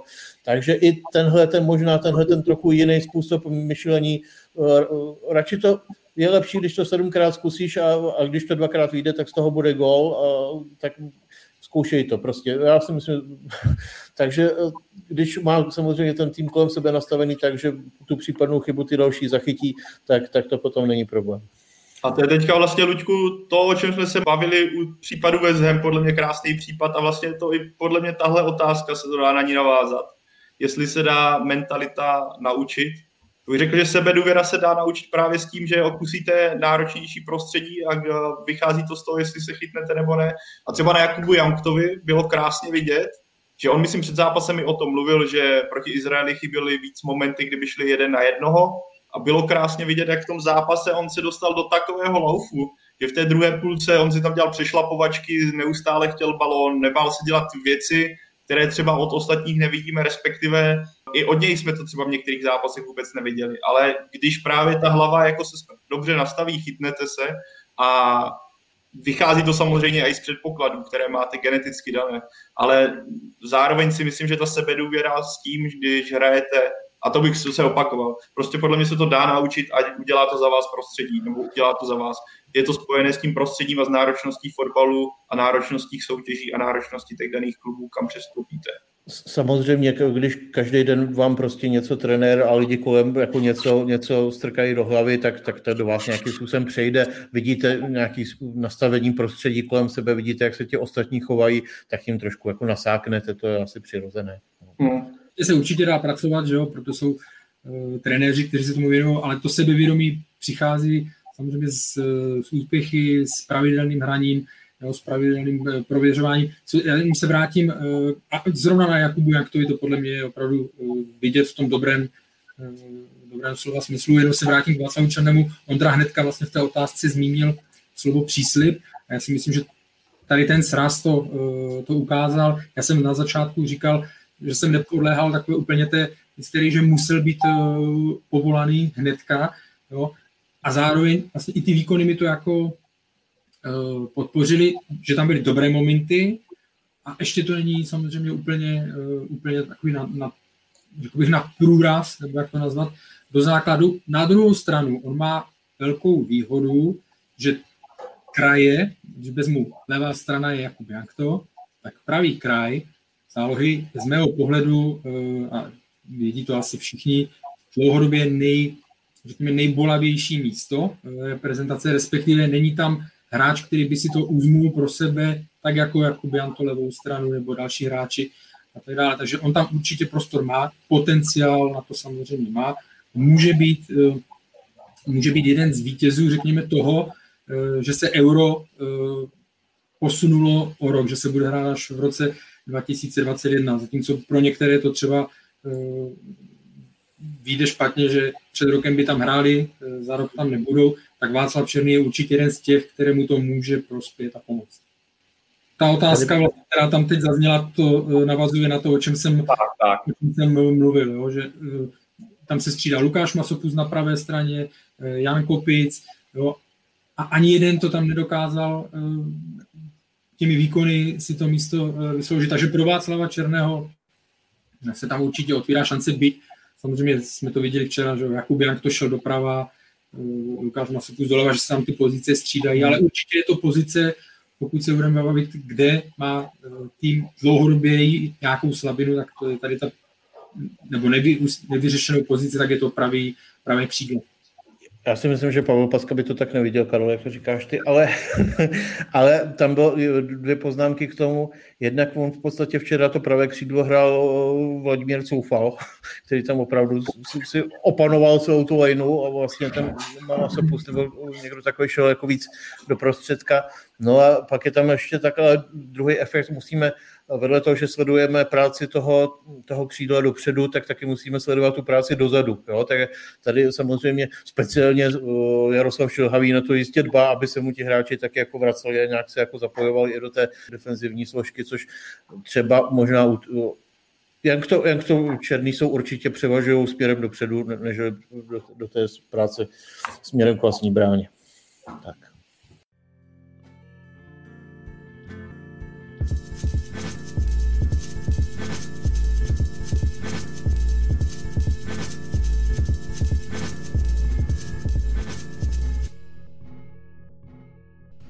Tak eh, se ještě posuneme ke třetímu tématu a tím je Česká 21, protože díky výhře nad Řeckem a následné pomoci Řeků v zápase se Skotskem eh, český tým do 21 let postoupil přímo na mistrovství Evropy. Když se, Luďku, podíváš na ty, řekněme, trošinku peripetie, které ty zápasy provázely, tak je to je to očekávaný úspěch, anebo to předčilo všechna očekávání? Takhle eh, v těch mládežnických věkových kategoriích je to vždycky tak eh, trochu hádání z křišťálové koule. Můžeme, mohli jsme se opřít o to, že tenhle ročník je silný, je postoupil předtím na eh, šampionáty do 17 a do 19 let, v Gruzii byli bronzový a tak. A na druhou stranu jsme se podívali teda na, na, ty, na to vylosování skupiny, tak se tam každého zaujalo Chorvatsko, který tak jako asi řekne člověk papírově, že to bude fotbalově, hlavně takové mládež vždycky jako asi silné. Ty, ty ostatní týmy už tam tak jako, jako, jako strašáci nevypadali. No a dopadlo to dobře, i proto, že se českému týmu podařilo vyhrát v Chorvatsku, nastřádalo zase na druhou stranu jako spoustu remíz, mělo špatný rozjezd kvalifikační skupiny, když se to teda celé sečetlo, tak to, tak to dopadlo dobře, ale bylo to, bylo to ofous a buďme, buďme za to rádi, že se to povedlo. No. No, jako souhlasím, že eh, z mého pohledu ta skupina byla těžká určitě s tím, že favoritem se obecně bralo Chorvatsko a vlastně ten klíčový moment určitě byl ten zápas eh, v tom Chorvatsku. Eh, souhlasím, souhlasím s Luďkem. Ten tým, já musím říct, že na podzim, ale zase beru. Je to složité období, jo, prostě nehráli, nehrála se nám liga, všecko, všecko šlo mnohem složitěji. Na podzimě ty eh, výkony, já viděl jsem většinu zápasů, mě to eh, moc nebavilo, to musím eh, přiznat, nebo nějak mě to nenadchlo, že bych, že bych, viděli jsme, že vlastně i v Řecku, a já beru, že to je těžký zápas, že se hraje o všechno a tak dále, takže v Řecku otevřelo skóre až vlastně červená, že jo, penalta, opakovaná penalta a tak dále. Jo. Ale prostě to, šlo to ve prospěch Čechů, Eh, doufejme, že až eh, se něco podobného stane s rozhodčím eh, v náš neprospěch, že se k tomu taky takhle postavíme, jo, protože si myslím, že Řecko, nebo takové, že se mohli cítit trošičku poškození, ale to, to není podstatné. Je to velký úspěch, ten tým, když se podíváme, a mě by mrzelo strašně, kdyby právě ten tým se na to euro nedostal, protože když se podíváme, to jsou hráči, kteří ve svých klubech v první lize hrajou, a, ne, a nejsou to hráči, kteří by hráli jako nějakou podružnou, eh, podružnou roli. Dostal se tam teďka David Zima, který eh, patří do základu Slávy, Hladislav Krejčí, eh, mladší jeho role samozřejmě ve Spartě je známá, roste, je tam Lukáš Sadílek, je tam jsou tam další, další hráči, jo, kteří pravidelně nastupují, takže by mi to, by mi to bylo líto. Výsledky se sešly tak, že nám i pomohly ty ostatní, hlavně teda, hlavně teda mm, Řecko, že v závěru, ale teď je otázka prostě, aby se to dokázalo, zase nevíme, co bude na jaře, ale aby se to podařilo výročit, protože eh, ten tým zase největší předností, a oni to i všichni přiznávají, eh, je prostě atmosféra, parta eh, a tak dále. Je to důležité, je to jedna ze základních věcí, ale u tady toho týmu, třeba když to porovnám s Ačkem a ty výkony, tak mi tam chyběla i větší kvalita směrem, směrem nebo větší fotbalová kvalita, takhle to, takhle to řeknu. Tam se projevilo i to, že byl Adam Hožek vlastně přiřazen do dola týmu a tak, který jako k ním vždycky pasoval. Hmm. Podobně, podobně Alex Král patří do té věkové kategorie, o toho taky přišli. No. A, to je stoprocentní pravda, tam já beru, že to potkává i jiné týmy, že, že prostě angličani mají o dva řády. Tak. A Chorvati, Chorvati obzvláště jako hodně, vlastně jejich 21 hodně posilovali Ačko, takže možná se jim to projevilo i negativně. Přesně tak. Ale jak říkáš, eh, pro mě, když jsem viděl ten seznam men, seznam těch kluků, jak hrávají jako v lize a vlastně jak mají důležitý role v lize, jako ve svých celcích často, tak pro mě mm, to bylo vlastně, je super, že se postoupilo, je to naprosto skvělý. Myslím, že ve Skotsku teďka, nebo ve skotském fotbale název Česká republika nebo eh, Česko neslyší úplně rádi, protože dvakrát během jednoho týdne mít být blízko postupu a dvakrát vylítnout na tom, že vás přeskočí Češi, úplně nevím, jak je to radostný. Ale jsou na euro dospělým a to je pro ně nejpodstatnější, stop pro. Ne, vlastně právě, zaspívali si, zaspívali si, zatancovali kolem stolu, myslím, že pár piv padlo taky, takže tam to bylo v pohodě, nějaké jako Liga národů, vemčer, ale, ale pro mě jako výkony 21 v tomhle směru úplně nebyly prostě dobrý a úplně jsou zápasy, kdy vás baví koukat a já jsem teda neviděl všechny utkání, ale čekal bych, když se jako skutečně podívám na tu sestavu, a ano, byly tam změny, ale když se podívám i na ty kluky, co následně přišly, tak bych čekal daleko atraktivnější podívanou a daleko dominantnější výkony v některých utkáních.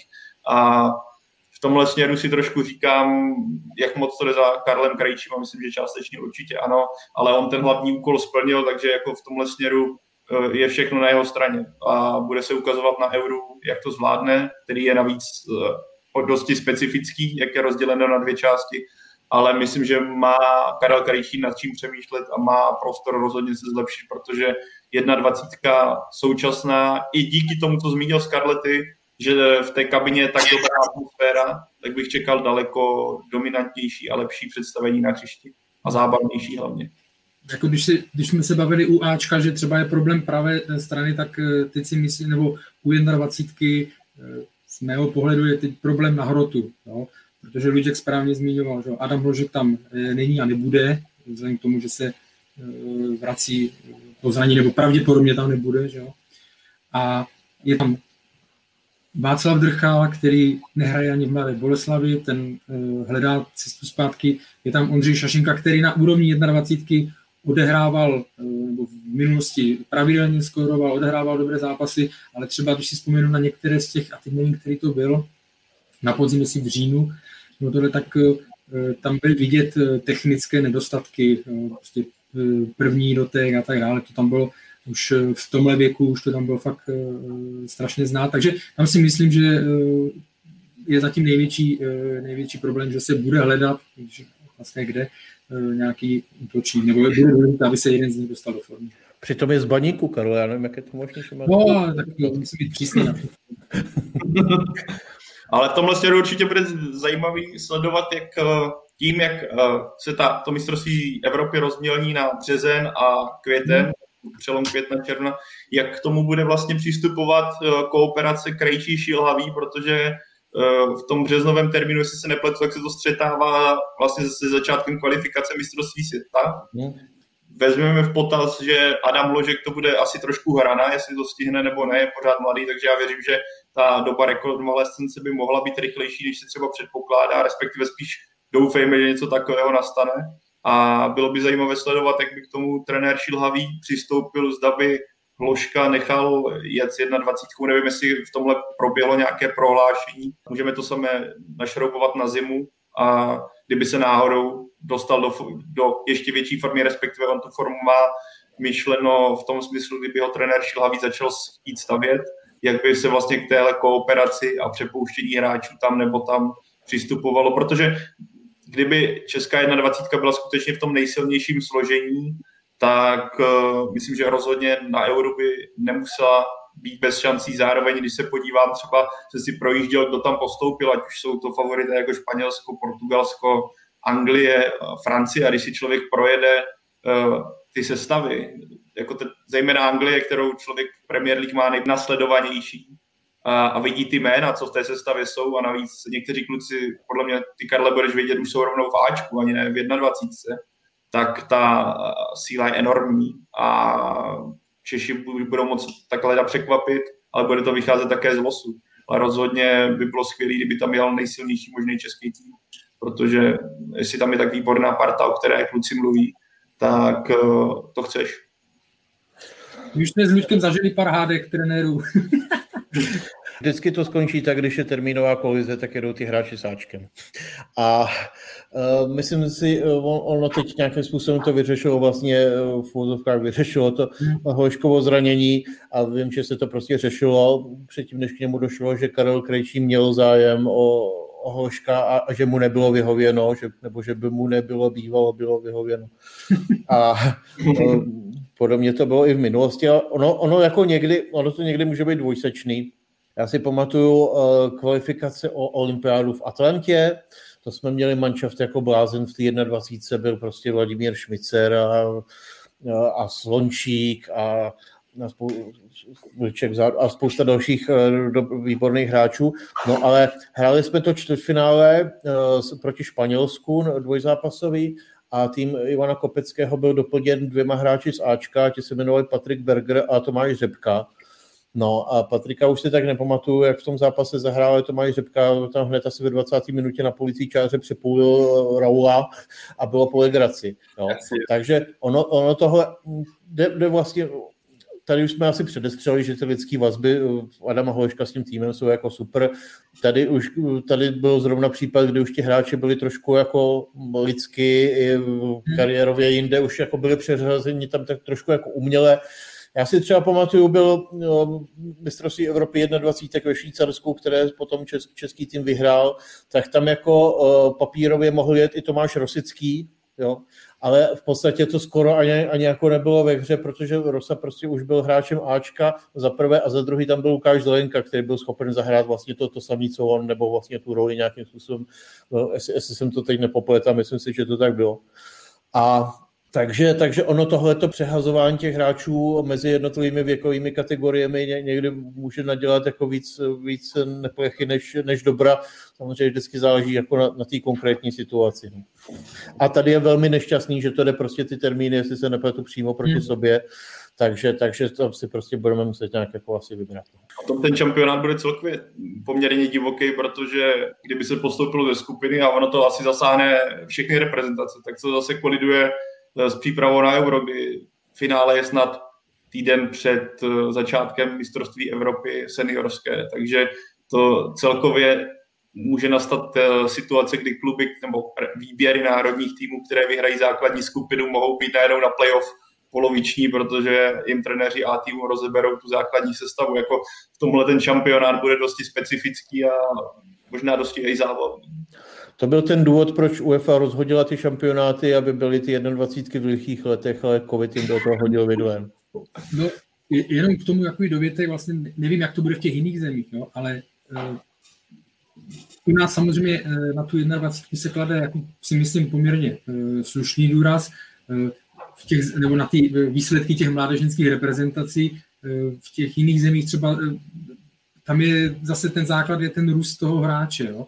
A vím, že když jsme byli ve Wembley, když Češi prohráli jo, 0-5, to bylo, eh, bavili jsme se eh, o poločase nebo před zápasem s Ludkem Mikloškem o anglickém národním týmu a on přesně říkal, bavili jsme se o ne, eh, nedávné konfrontaci, v té době nedávné konfrontaci České devatenáctky z Anglii, kde dostala, kde prohrála, možná ne ani tolik, ale prostě bylo to úplně rozdíl jako nebe a dudy obrovský. A říkal, a to tam ani nehráli ty nejlepší, protože ty už automaticky oni po, eh, posouvají dál a myslím si, že tam není uvažování, možná se spletu, nevím, jestli, nemám to ověření teďka, že by je vraceli, že by je vraceli zpátky dolů, jenom, jenom kvůli turnaji, musím se na to podívat. Ale u nás jako jsou ty, ta 21 byla vždycky brána hodně, hodně vážně, nebo ty výsledky, což je fajn, ale pořád si myslím, to, co říkal Luděk, že jakmile bude nějaké A nebo 21, tak se tak jasnou prioritu má Ačko.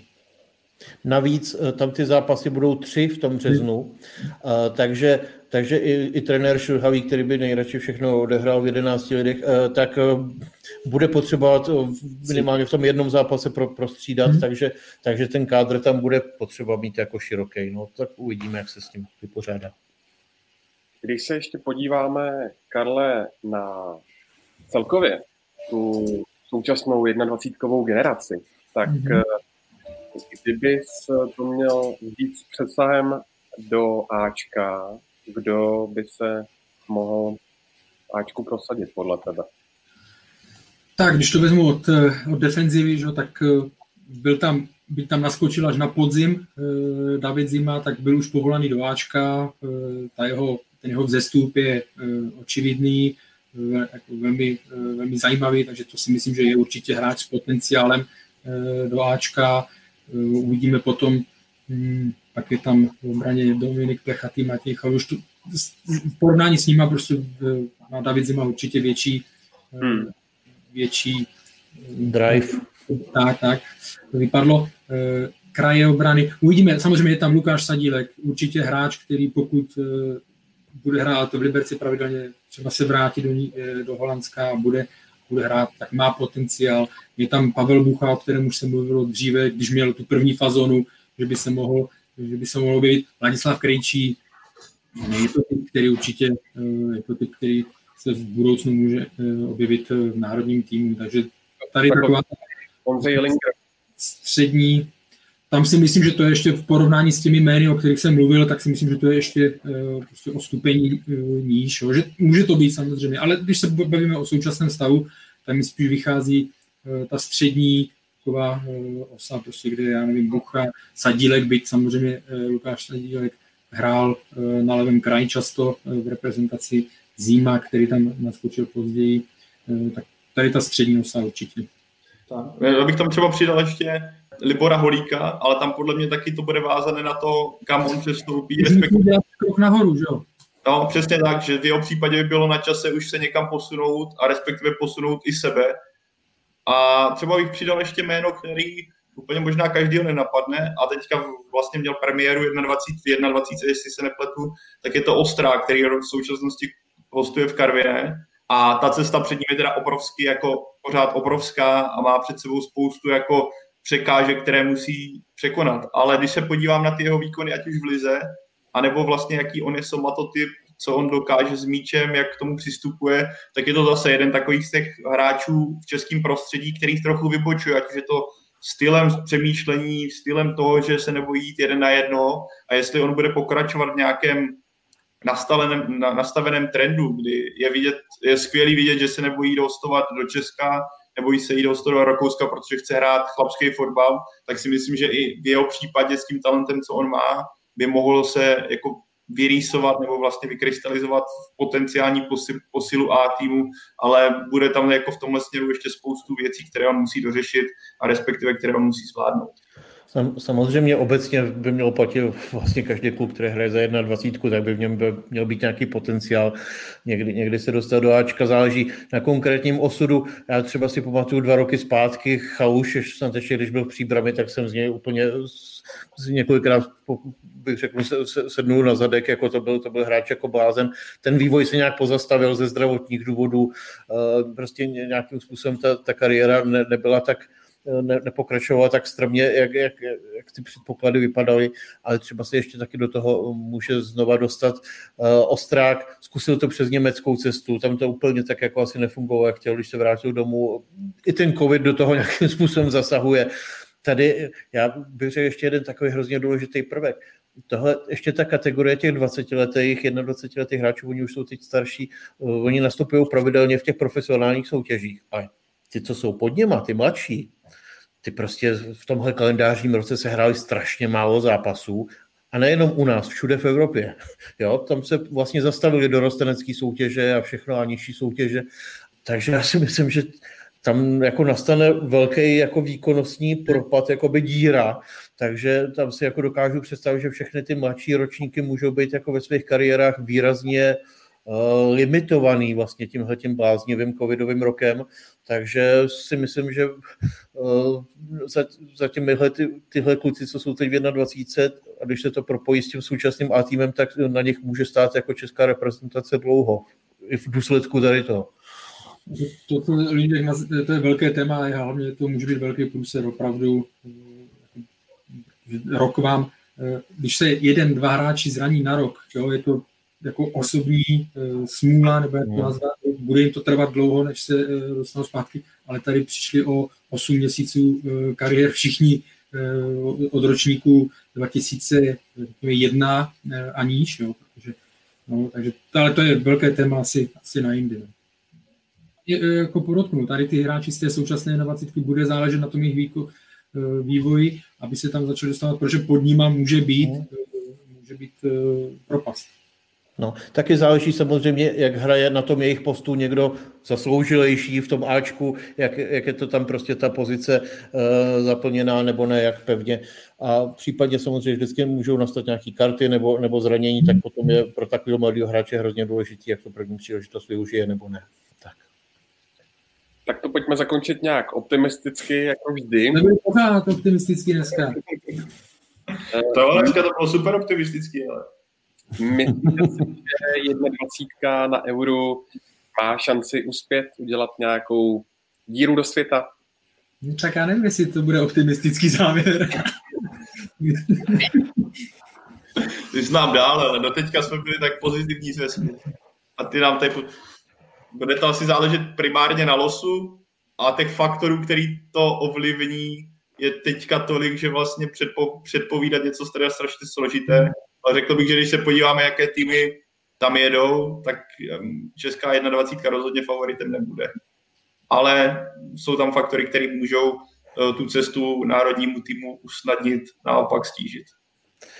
Tak já si myslím, že plusem je určitě nějaká ta sehranost a ty dobré vazby a tak.